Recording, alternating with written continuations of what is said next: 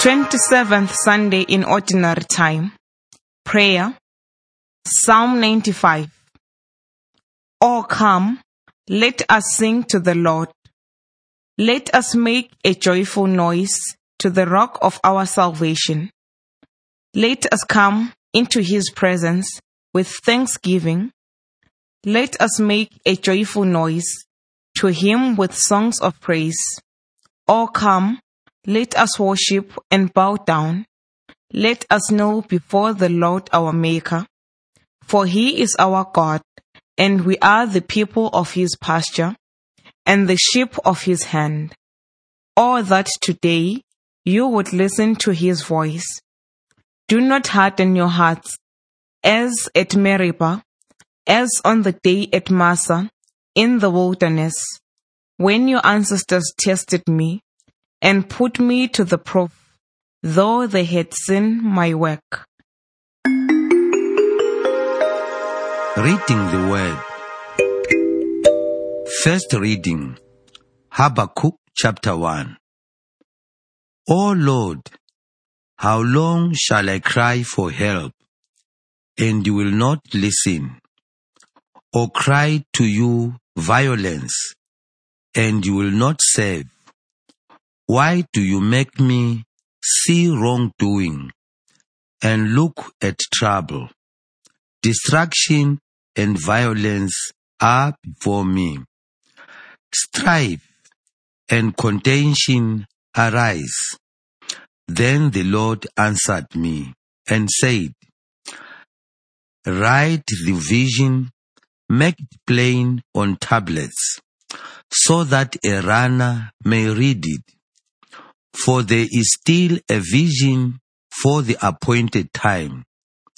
It speaks of the end and it does not lie. If it seems to tarry, wait for it. It will surely come. It will not delay. Look at the proud. Their spirit is not right in them, but the righteous live by their faith. Second reading, 2 Timothy chapter 1. For this reason, I remind you to rekindle the gift of God that is within you through the laying on of my hands. For God did not give us a spirit of cowardice, but rather a spirit of power and of love and of self-discipline. Do not be ashamed, then, of the testimony about your Lord, or of me, his prisoner, but join with me in suffering for the gospel, relying on the power of God. Hold to the standard of sound teaching that you have heard from me in the faith and love that are in Christ Jesus. Guard the good treasure entrusted to you with the help of the Holy Spirit living in us. Gospel, Luke chapter 17. The apostles said to the Lord, Increase our faith. The Lord replied, If you had faith the size of a mustard seed, you could say to this mulberry tree, Be uprooted and planted in the sea, and it would obey you. Who among you would say to your slave, who has just come in from plowing or tending sheep in the field, Come here at once and take your place at the table? Would you not rather say to him, Prepare supper for me, put on your apron, and serve me while I eat and drink? Later, you may eat and drink. Do you thank the slave for doing what was commanded? So, you also, when you have done all that you were ordered to do, say, We are worthless slaves. We have done only what we ought to have done. Hearing the word. Living out the faith. Faith has many expressions and definitions. However, today's liturgy teaches that true faith has one fundamental and universal feature. It affects real life. This means true faith must be lived out.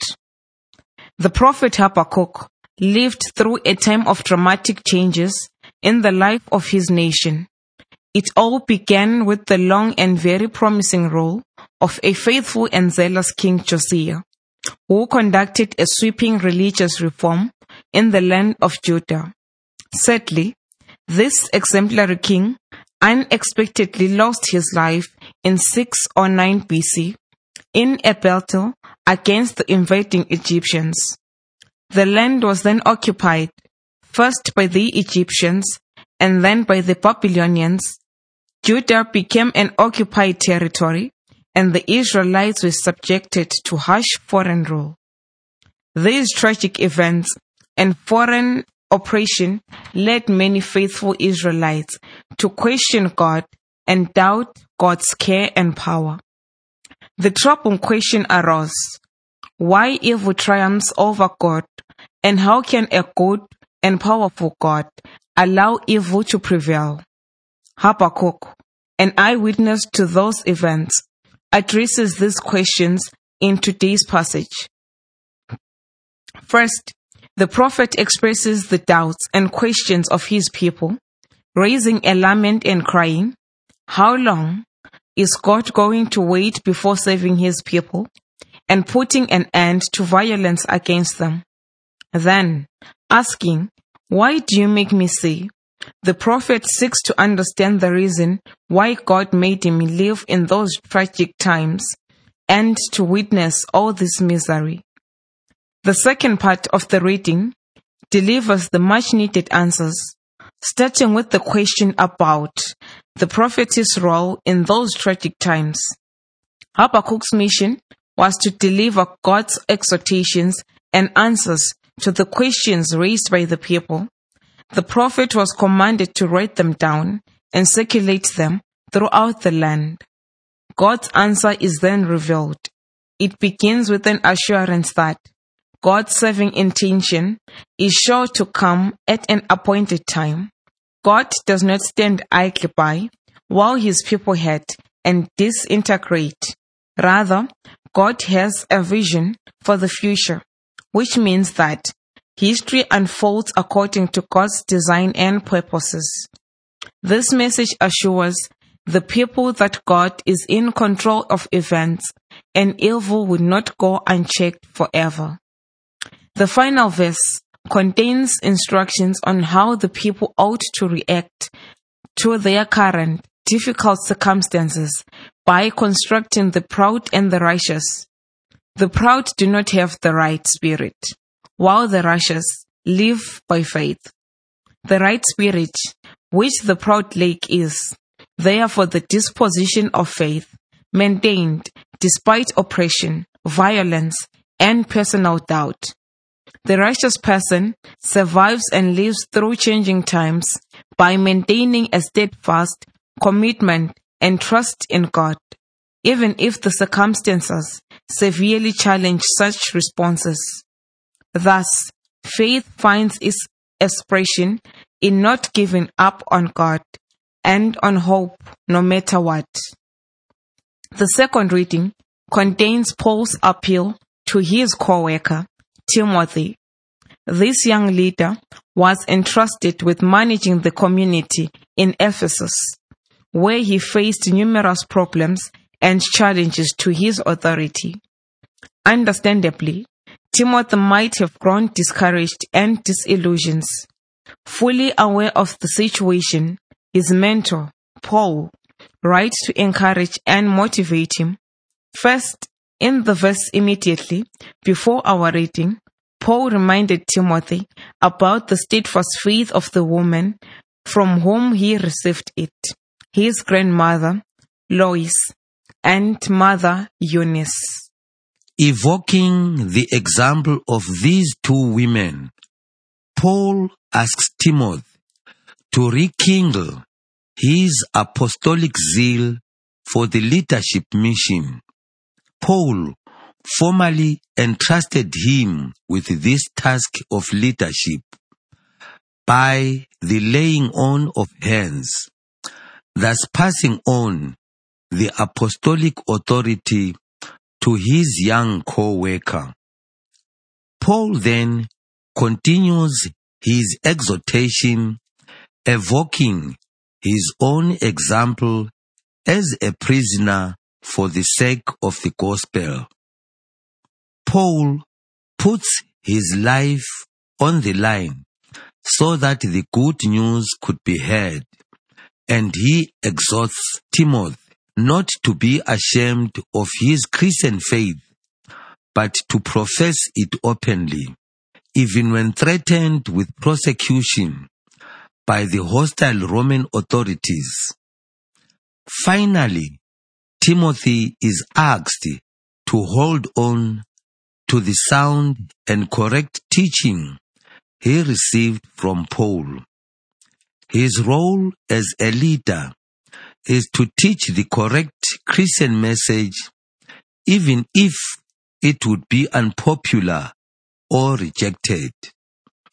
Inspired by the example of his grandmother and his mother, and mentored by Paul, Timothy's foremost duty is to persevere in the faith he received and to pass it on to the members of his community. He is to live the faith which has been entrusted to him and lead others to it. The gospel passage features two distinct parts which jointly convey an important lesson on the practice of faith. First, the apostles asked Jesus to literally add faith to us. This request for an increase of faith means that they do not lack faith altogether, but consider their faith insufficient. Jesus' answer shows them the way to make their faith increase. If they would only start using even the little faith that they already have, it would grow and eventually enable them to perform amazing deeds, the proverbial moving of mountains. Pairing the imagery of a tiny mustard seed and that of a mountain. Jesus creates a contrast which teaches that faith can grow from something tiny to a force that changes the world. Thus he teaches the disciples that faith is not a property one can acquire, but an ability that needs to be developed by steadfast practice until it reaches its full potential. Jesus proceeds then to show the apostles the way to apply their faith and thus make it grow faithful and unassuming service. He described a situation which would be normal in any ancient wealth household. There, house servants or slaves would be expected to perform their duties without expecting either gratitude or reward for their work. The servant was expected to work in the fields and later to serve the table of the master. Doing so, the servants fulfilled their obligations and responsibilities.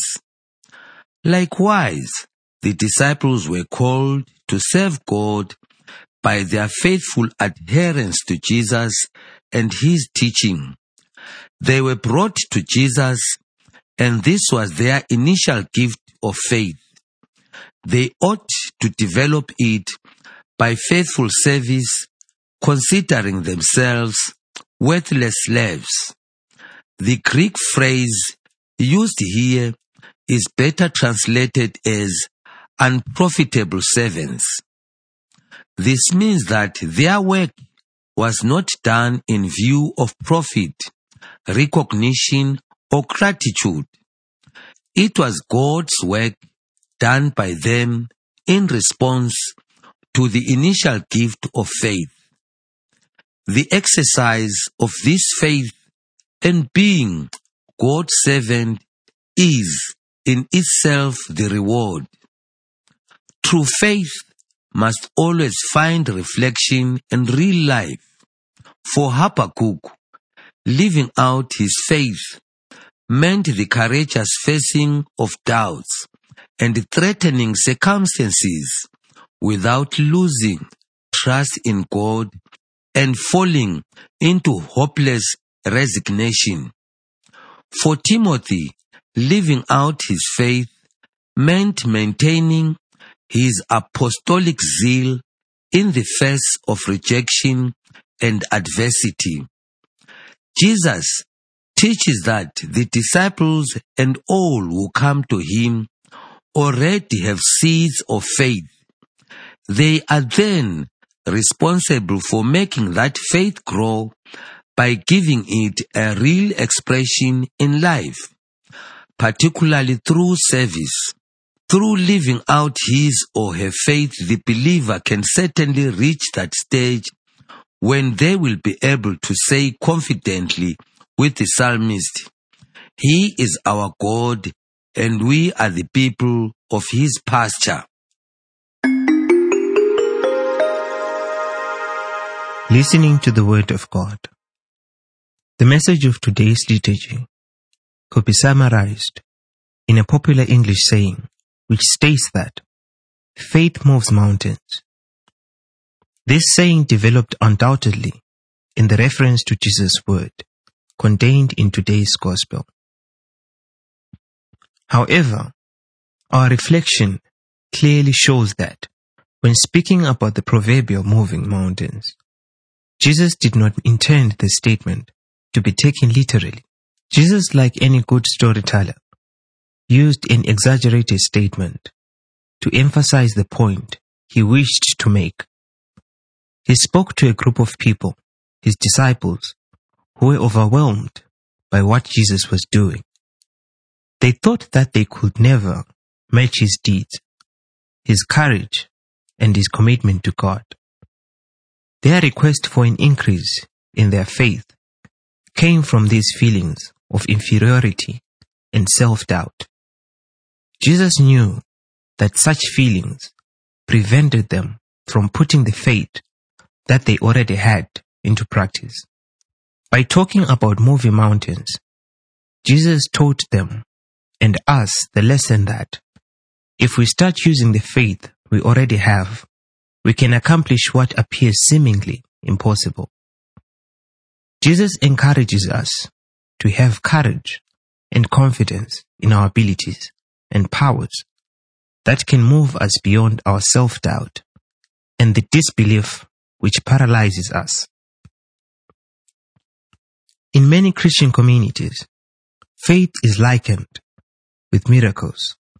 Allegedly, those with great faith can either perform miracles or benefit from miracles. However, the Bible and the story of Jesus teaches that miracles were never the primary purpose of faith. In his time on earth, Jesus and the disciples performed only few miracles.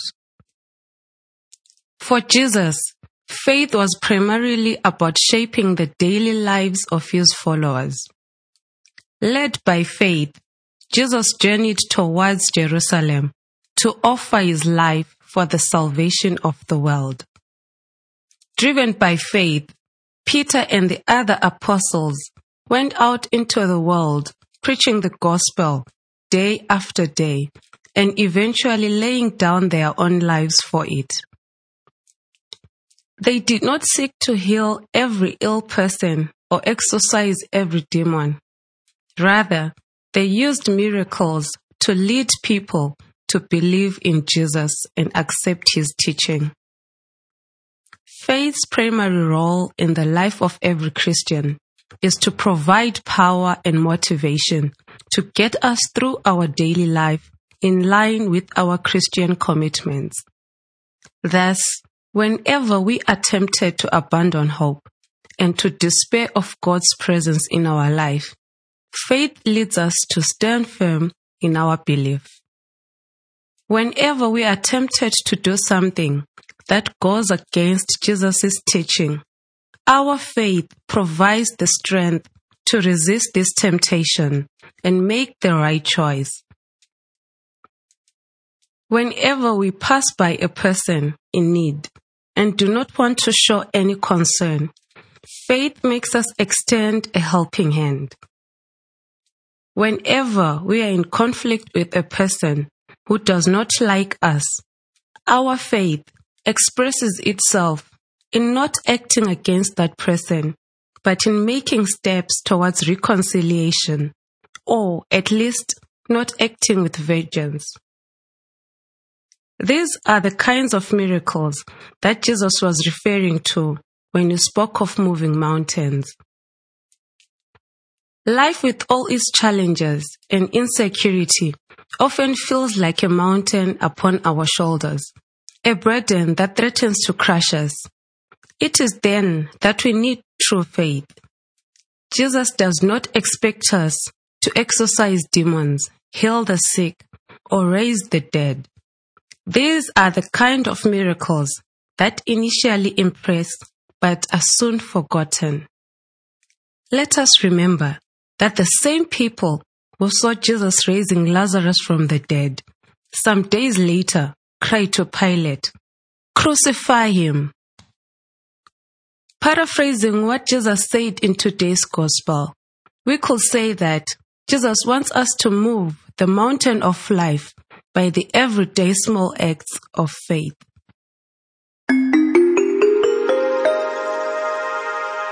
Little by little, the bird builds its nest.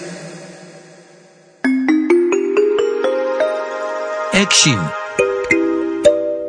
Self-examination. What are the areas in my life when I experience most self-doubt? Why?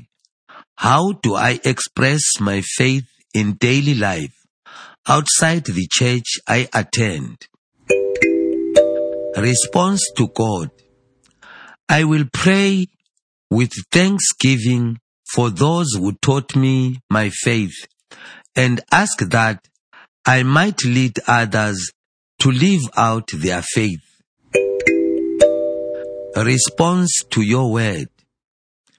In the moments of self-doubt and resignation, I will recall Jesus saying about moving mountains and face the challenges by calling on the faith which I already have to meet them. What can we do to live our faith in a more visible way? We will discuss it in terms of doing small and ordinary actions that will affect our daily living.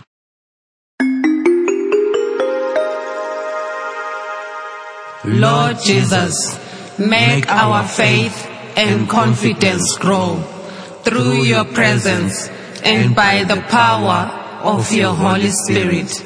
May we be ever more like you, journeying through life courageously, carrying our burdens without ever losing hope and confidence. Amen.